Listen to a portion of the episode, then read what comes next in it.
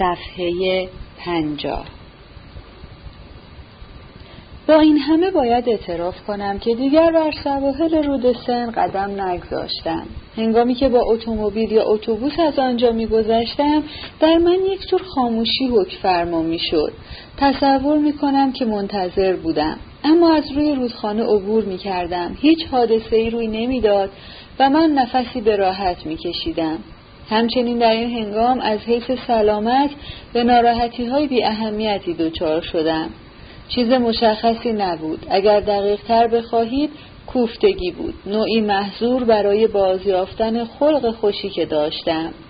به چند پزشک مراجعه کردم که برای تقویت روحی ام داروهایی دادند روحی ام قوی و از نوع ضعیف می‌شد. زندگی برایم سهولت خود را از دست می‌داد. وقتی جسم افسرده است قلب ناتوان می شود به نظرم می رسید که جزی از آنچه را که هرگز نیاموخته بودم و با این همه آن را خوب بیدانستم یعنی شیوه زیستن را فراموش می کنم. بله تصور می کنم در همین موقع بود که همه چیز آغاز شد. ولی من امشب هم سر حال نیستم. جملاتم را به زحمت ادا می کنم به نظرم به خوبی همیشه حرف نمی‌زنم و کلامم از قاطعیت کمتری برخوردار است. لابد اثر هواست. انسان به سختی نفس می کشد هوا چنان سنگین است که بر سینه فشار می آورد وطن عزیز آیا به نظر شما اشکالی دارد که از اینجا بیرون برویم و کمی در شهر قدم بزنیم؟ متشکرم. چقدر این طرعه ها به هنگام شب زیبا هستند. رایحه برگ های مرده که در طرعه خیس می‌خورند و عطر شومی را که از قایق های بادبانی لبریز از گل برمیخیزد را دوست دارم. نه نه در این علاقه هیچ چیز بیمارگونه وجود ندارد. باور کنید برعکس در من این میل عمدن به وجود آمده است. حقیقت این است که من خودم را به زور وادار به ستایش این طرعه ها می‌کنم. آنچه من در دنیا بیش از هر چیز دیگر دوست می‌دارم جزیره سیسیل است. ملاحظه می کنید و آن هم از بالای آتنا. کوه آتشفشان در شمال شرقی سیسیل. در روشنایی روز به شرط آنکه مشرف بر جزیره و دریا باشم. جاوه را هم همینطور. اما در فصل وزش بادهای موسمی. بله در جوانی به آنجا رفتم. به طور کلی من همه جزیره ها را دوست می‌دارم. در آنجا آسانتر می‌توان حکومت کرد. خانه دلربایی است مگر نه؟ دو جمجمه که در آنجا می‌بینید سر غلامان سیاه است و در حکم نشانی خانه. این خانه به یک برد فروش تعلق داشته است. آه در آن زمان مردم برقهای بازیشان را پنهان نمی کردن. جربوزه داشتند و می گفتند همین است که هست. من مال و مکنت دارم تجارت برده می کنم گوشت سیاه می فروشم تصورش رو می‌کنید که کسی امروزه رسما اعلام کند که چنین حرفه دارد؟ چه افتضاحی به پا می شود من از اینجا صدای همکاران پاریسیم را میشنوم چون که آنها در مورد این مسئله مصالحه ناپذیرند. تا دو سه بیانیه و حتی بیشتر صادر نکنند از پا نخواهند نشست. خوب که فکرش رو می‌کنم می‌بینم من هم امضایم رو کنار امضای آنها خواهم گذاشت. بردگی؟ آه نه. ما با آن مخالفیم. حالا اگر انسان اجبارا بردگی را در خانه خود یا در کارخانه ها برقرار سازد خب این مطابق رسم اجتماع است. اما اگر بخواهد به آن مباهات کند دیگر از حد و اندازه میگذرد. من خوب می‌دانم که آدمی نمی‌تواند از حکمرانی خود و یا خدمتگذاری دیگران صرف نظر کند. هر انسانی همونطور که به هوای پاک نیاز دارد محتاج به وجود بردگان است. حکم راندن یعنی نفس کشیدن. شما کاملا با این عقیده موافقید؟ و حتی محرومترین افراد از مواهب طبیعی می توانند تنفس کنند. پسترین فرد در سلسله مراتب اجتماعی باز هم همسری و یا فرزندی و اگر مجرد باشد سگی دارد. روی هم رفته مهم این است که شخص بتواند خشمگین شود بیان که دیگری حق جواب داشته باشد. شما این دستور اخلاقی را شنیده اید که می‌گوید کسی به پدرش جواب نمی‌دهد. از یک جهت. این دستور عجیب است. جز به کسی که انسان دوست می‌دارد. در این دنیا دیگر به چه کس می‌تواند جواب گوید؟ و از جهت دیگر قانع کننده است. بالاخره باید کسی کلمه آخر را بر زبان آورد. وگرنه برای رد هر دلیل دلیل دیگر می‌توان آورد و این کار انتها نخواهد داشت.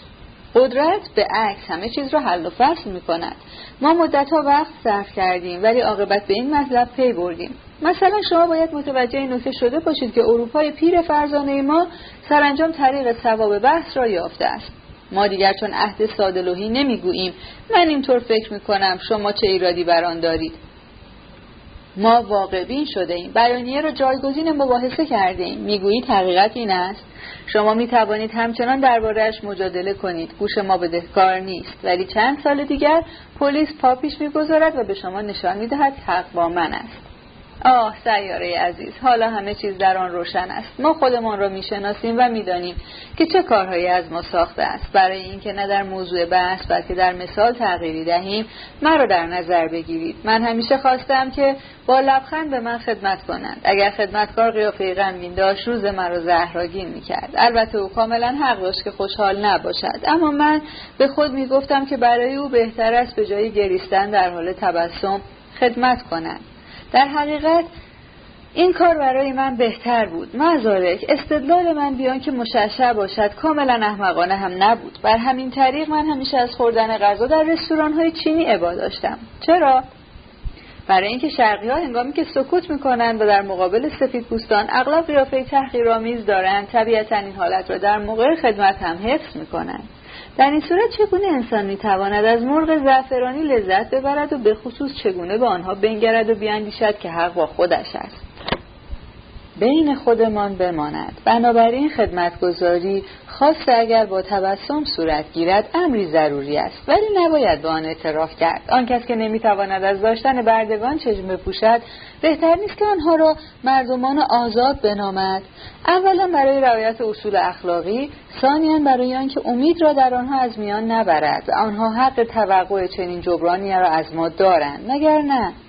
بدین ترتیب آنها همچنان لبخند خواهند زد و ما آرامش وجدانمان را حفظ خواهیم کرد و اعلان ناگزیر خواهیم شد که در مورد خود تجدید نظر کنیم. آن وقت از رنج دیوانه می‌شویم و یا فروتنی پیشه می‌کنیم و از هر دو باید ترسید بنابراین احتیاج به اعلان نیست و این یکی مایه افتضاح است. به علاوه اگر همه کس اسرار نهان خود را فاش و حرفه حقیقی و هویت خود را اعلام می‌کرد ما سرگیجه می‌گرفتیم. کارت های ویزیت را مجسم بکنید. دوپون فیلسوف ترسو یا مالک مسیحی یا ادیب زناکار.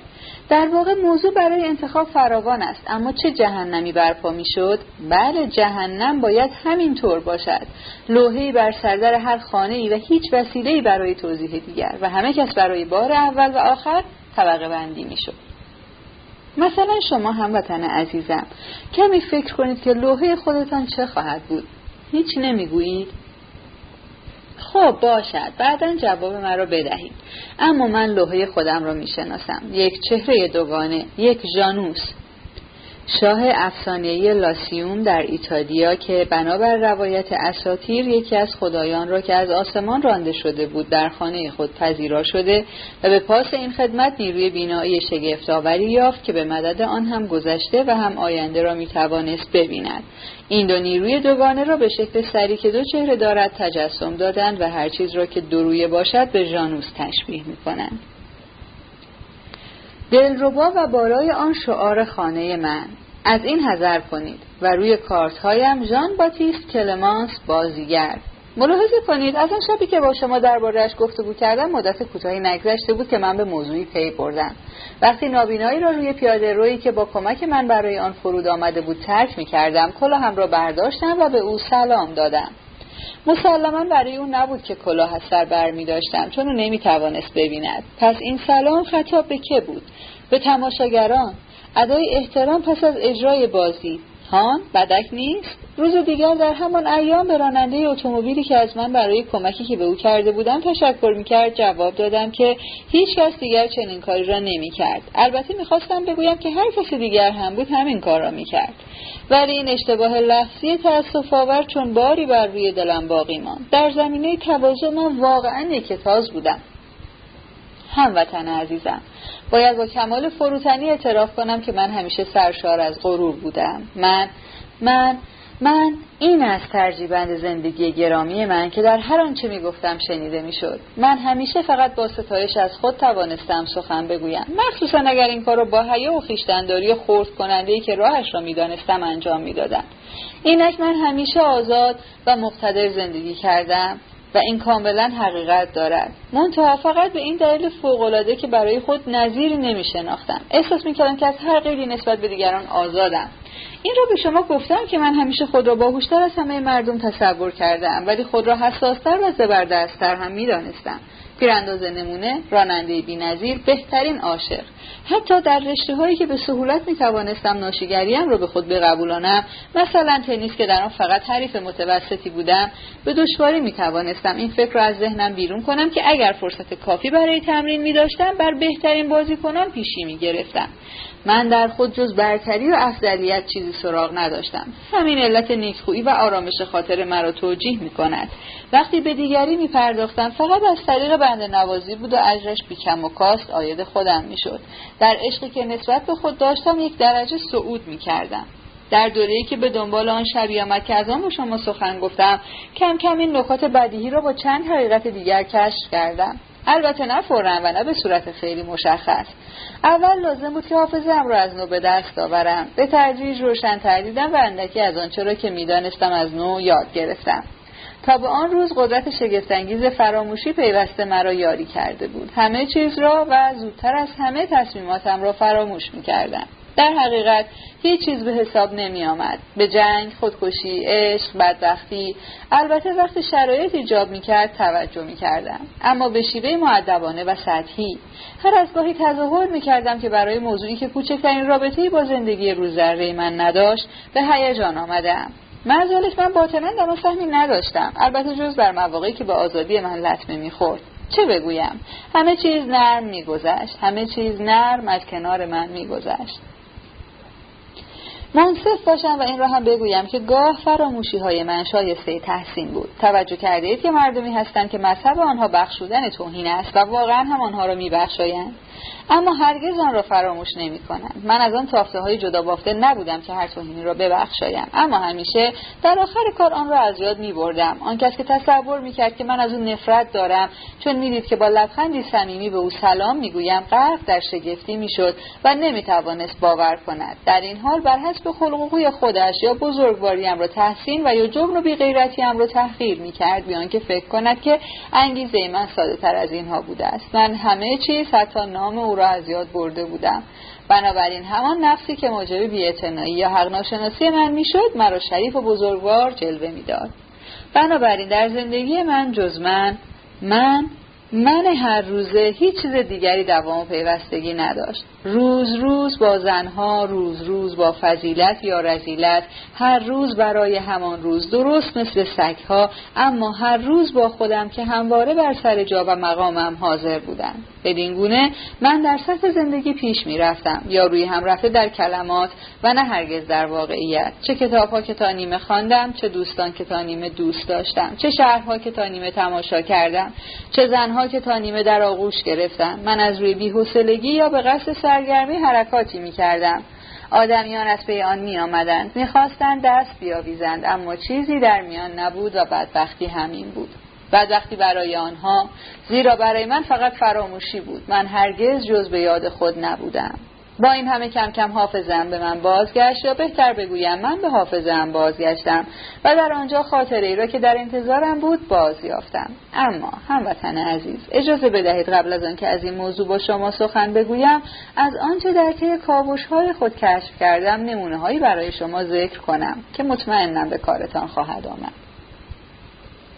یک روز که اتومبیلم را میراندم در حین عبور از چراغ سبز لحظه توقف کردم و در همان هنگام که هموطنان صبور ما بی انقطاع بوغهایشان را در پشت سر من به صدا درآورده بودند ناگهان ماجرای دیگری را به یاد آوردم که در چنین اوضاع و احوالی اتفاق افتاده بود.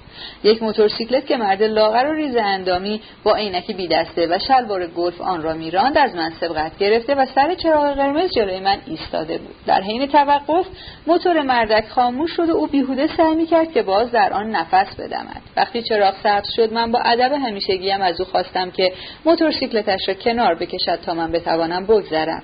مردک روی موتور نفس بریدهش هنوز به خود میپیچید. پس بر طبق رسم ادب پاریسی به من جواب داد که بروم کشکم را بسابم. من باز با رعایت ادب ولی با لحنی که اندکی رنگ بیصبری داشت اصرار ورزیدم.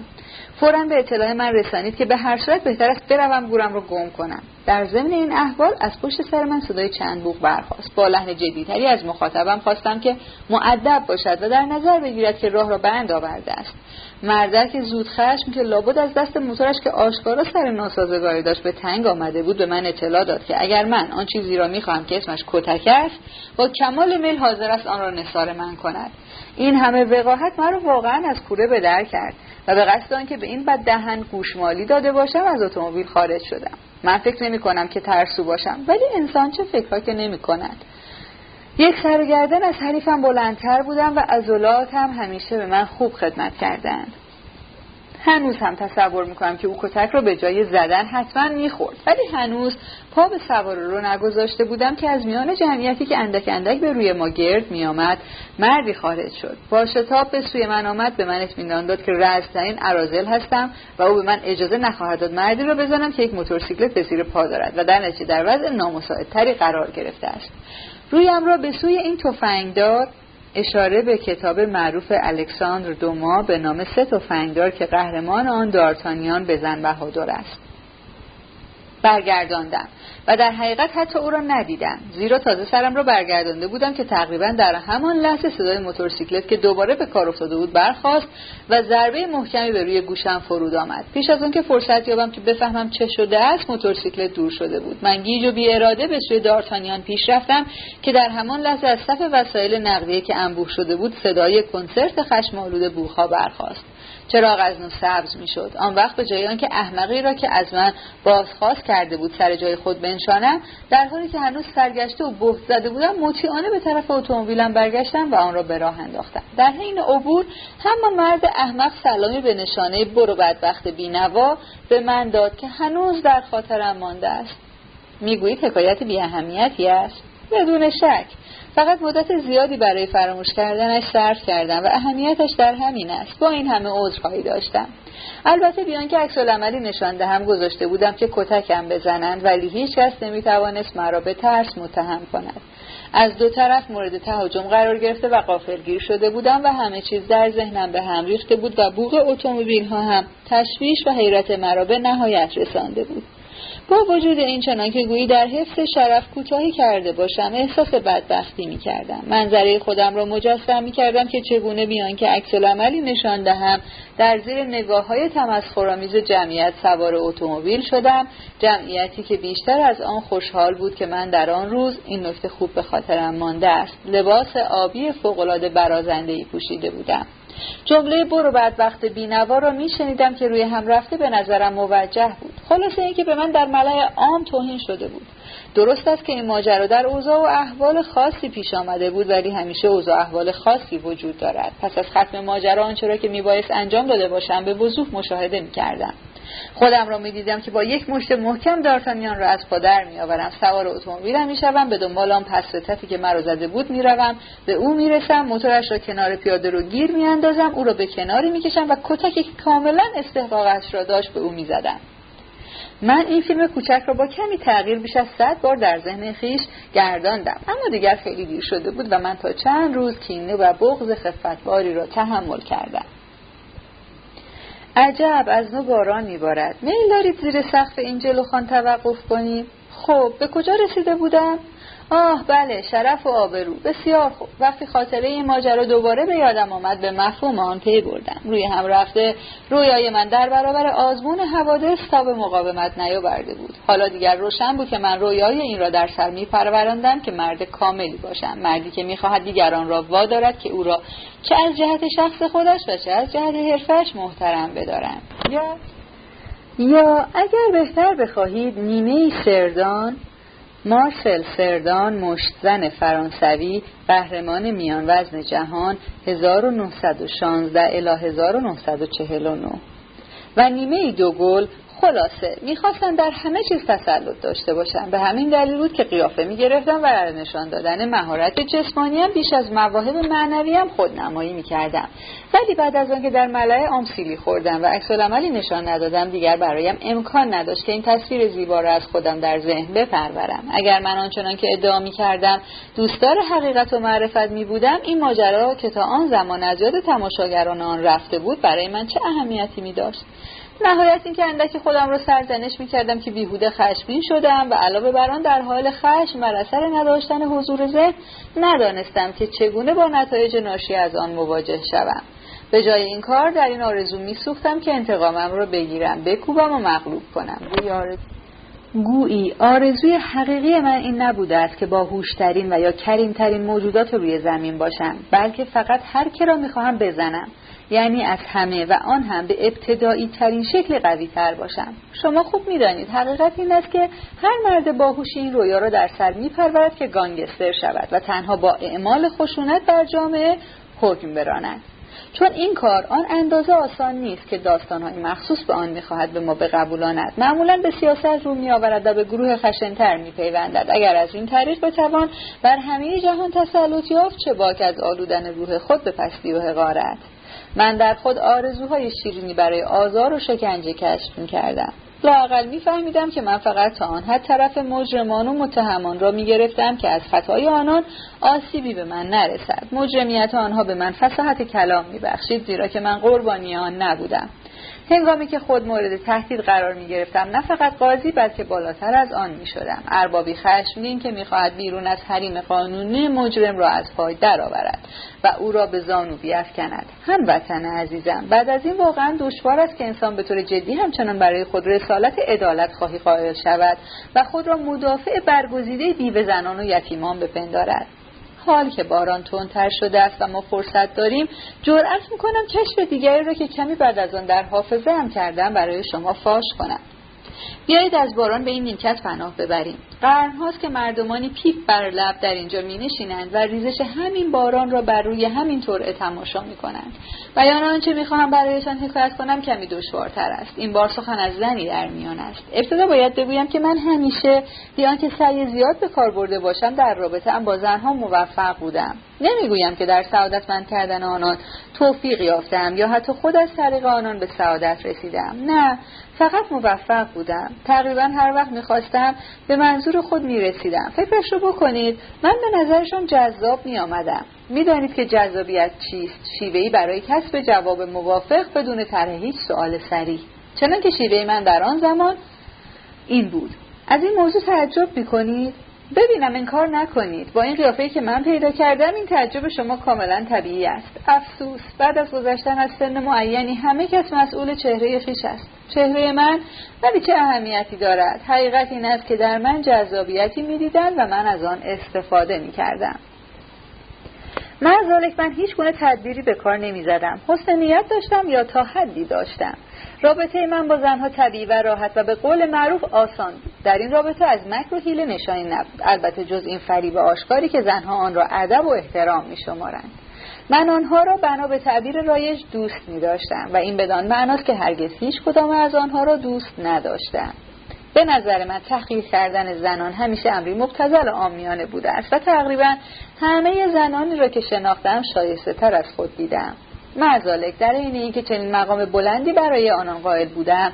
پیش از آن که به آنان خدمت کنم آنان را به خدمت خود واداشتم. چطور می شود از این سر درآورد؟ البته عشق حقیقی استثنایی است که در هر قرن تقریبا دو یا سه بار رخ می‌دهد.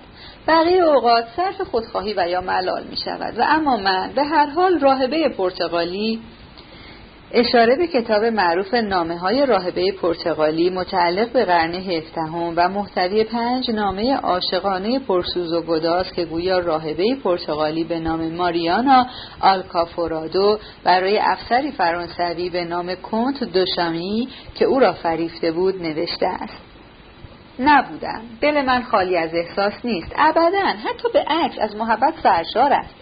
به علاوه اشکم هم به آسانی سرازیر می شود منتها جهش های احساساتم همیشه به سوی خودم برمیگردد و تأثیراتم شامل حال خودم می شود روی هم رفته دروغ است که من هرگز عاشق نشدم. من در زندگی لاقل به یک عشق بزرگ دچار شدم عشقی که همیشه خود هدف آن بودم. از این نظر بعد از مشکلات اجتناب ناپذیر اوایل شباب خیلی زود وضع ثباتی یافتم.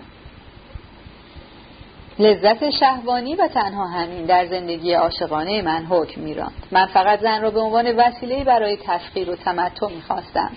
وانگهی وضع جسمانی هم در این راه یاریم می‌کرد. طبیعت در حقم سخاوت به خرج داده است. غروری که از آن احساس می‌کردم اندک نبود و رضایت خاطری که حاصل می‌کردم بسیار بود. رضایتی که نمی‌توانم بگویم ناشی از کسب لذت و یا از نیروی نفوذم بود. خب شما الان خواهید گفت که من باز هم لاف از خود می‌زنم. انگار نیم.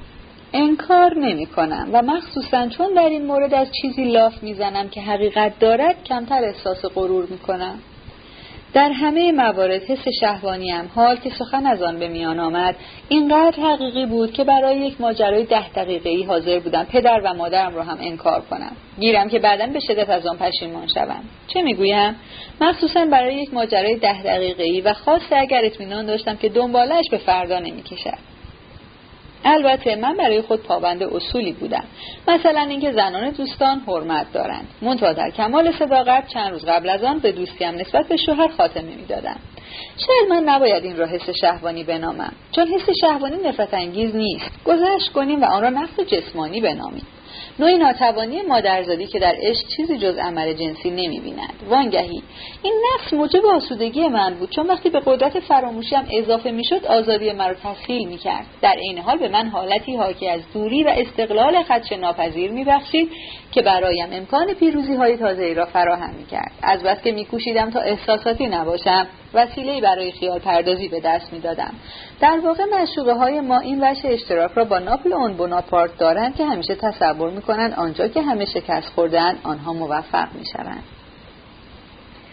به علاوه من در این مراوده جز حس شهوانی میل دیگری را هم ارضا می کردم عشقی را که به قمار داشتم. من زنها را به عنوان حریف بازی دوست داشتم. نوعی بازی که دست کم ذوق پاکی و معصومیت داشت. می‌دانید من تا به تحمل ملال دلتنگی را ندارم و در زندگی فقط برای تفریح و سرگرمی ارزش قائلم.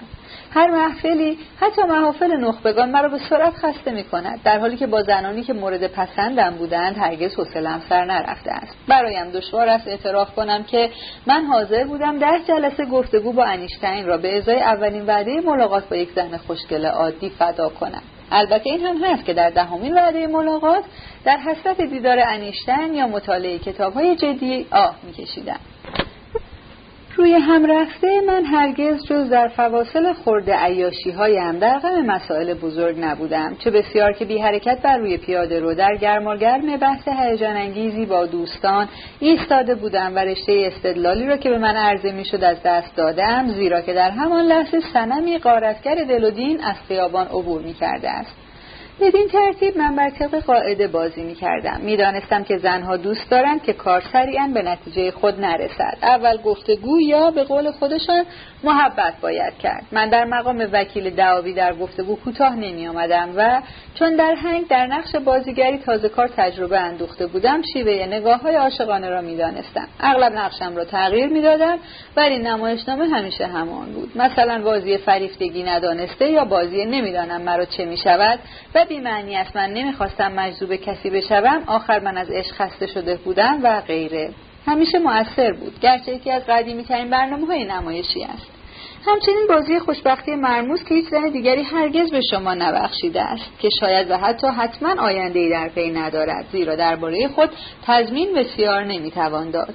و اتفاقا همین است که آن را منحصر به فرد می سازد و از همه موثرتر آن که خطابه مختصری ترتیب داده بودم که همیشه به خوبی از آن استقبال می شد و اطمینان دارم که مورد تحسین شما قرار خواهد گرفت. موضوع اصلی این خطابه کوچک اقراری دردناک و حاکی از تسلیم و رضا بود مبنی بر اینکه من هیچ نیستم و به زحمتش نمیارزد که کسی به من دل ببندد و زندگی من در جای دیگر است و از طریق سعادت هر روزه تامین نمی شود سعادتی که شاید می بایست آن را به همه چیز ترجیح بدهم ولی حیف که دیگر خیلی دیر شده است. درباره علل این دیر شدگی جبران ناپذیر سکوت می کردم چون می دانستم که بهتر است با رازی سر به مخ به بستر بروم. وانگهی از یک جهت به آنچه می‌گفتم خود معتقد بودم زیرا در همان نقشی که بر عهده داشتم زندگی می‌کردم. این صورت جای تعجب نیست که هم بازی هایم نیز شروع به بازیگری و هنرنمایی می‌کردند. حساسترین مشروقه هایم میکوشیدند تا روحیه مرا درک کنند و این کوشش آنها را به سوی تسلیمی اندوه بار میکشاند. دیگران خوشنود از اینکه من رسم بازی را رعایت می‌کنم و چندان ظرافت تب دارم که پیش از عمل به سخن بپردازم بی تحمل به واقعیات روی میآوردند و به این ترتیب ترتیب من در بازی برنده می شدم آن هم دو بار بار اول در میلی که به آنها داشتم و بار دوم در عشقی که به خود می ورزیدم و در هر موفقیتی قدرتهای خود را آشکارا می دیدم. این موضوع به حدی حقیقت دارد که حتی اگر بعضی از آنها فقط لذتی در حد عادی به من میبخشیدند با این همه سعی می‌کردم هر چندگاه یک بار بدون شک به کمک میل خاصی که بر اثر دوری تشدید می شود و به دنبال آن یک نوع همدستی پنهانی ناگهانی به وجود میآید با آنها تجدید عهد نمایم. ولی در ضمن می‌خواستم به خودم ثابت کنم که رابطه ما همچنان برقرار است و فقط به من بستگی دارد که رشته الفت را از نو گره بزنم. گاه حتی کار را به جایی میرساندم که سوگند بخورند. به هیچ مرد دیگری تعلق نگیرند تا من بتوانم به نگرانی هایم در این مورد یک بار خاتمه بدهم. با این همه دلم و حتی نیروی تصورم هیچ کدام سهمی از این نگرانی نداشتند. نوعی دایه باطل چنان در وجودم رخنه کرده بود که علیرغم حقیقت آشکار به سختی می‌توانستم تصور کنم زنی که به من تعلق داشته است هرگز بتواند از آن دیگری شود. ولی سوگندی که برایم میخوردن موجب آزادی من و پابندی آنان می‌شد. حال که به کسی جز من تعلق نداشتن می‌توانستم تصمیم به قطع رابطه بگیرم و در غیر این صورت این کار برایم تقریبا غیر ممکن می بود اثبات قدرتم در مورد آنان برای همیشه محقق شده و ام